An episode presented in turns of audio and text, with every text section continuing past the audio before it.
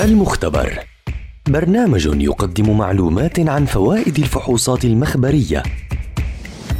من تقديم الدكتور محمد عسعيس دكتوراه في المختبرات الطبية وأمراض الدم.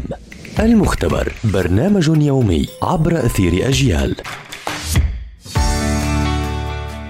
أهلا وسهلا بمستمعي ومستمعات أجيال عبر منصاتها المختلفة. فحص هرمون الغدة الجارات الدرقية. الغدة الجارات الدرقية هي أربع غدد بحجم حبة البازلاء تقع في الرقبة فوق الغدة الدرقية وتنتج هرمون الغدة الجارات الدرقية أو ما يعرف بال parathyroid hormone. وهو يلعب دورا مهما في نمو العظام والتحكم في توازن كمية الكالسيوم والفسفور في الدم.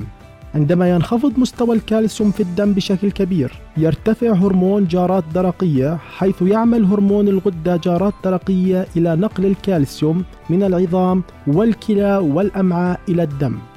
أيضا يقوم هرمون الجارات الدرقية بتحفيز إنتاج الشكل النشط لفيتامين د في الكلى.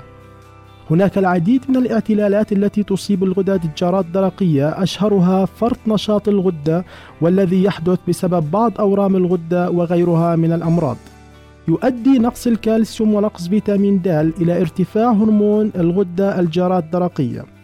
المستوى الطبيعي لهرمون الغدة الجارات الدرقية هو أقل من 67 يتم إجراء الفحص عن طريق سحب عينة دم وتصدر النتائج خلال ساعة واحدة. استنونا في حلقة جديدة عن فحص ومعلومة جديدة. دمتم بصحة.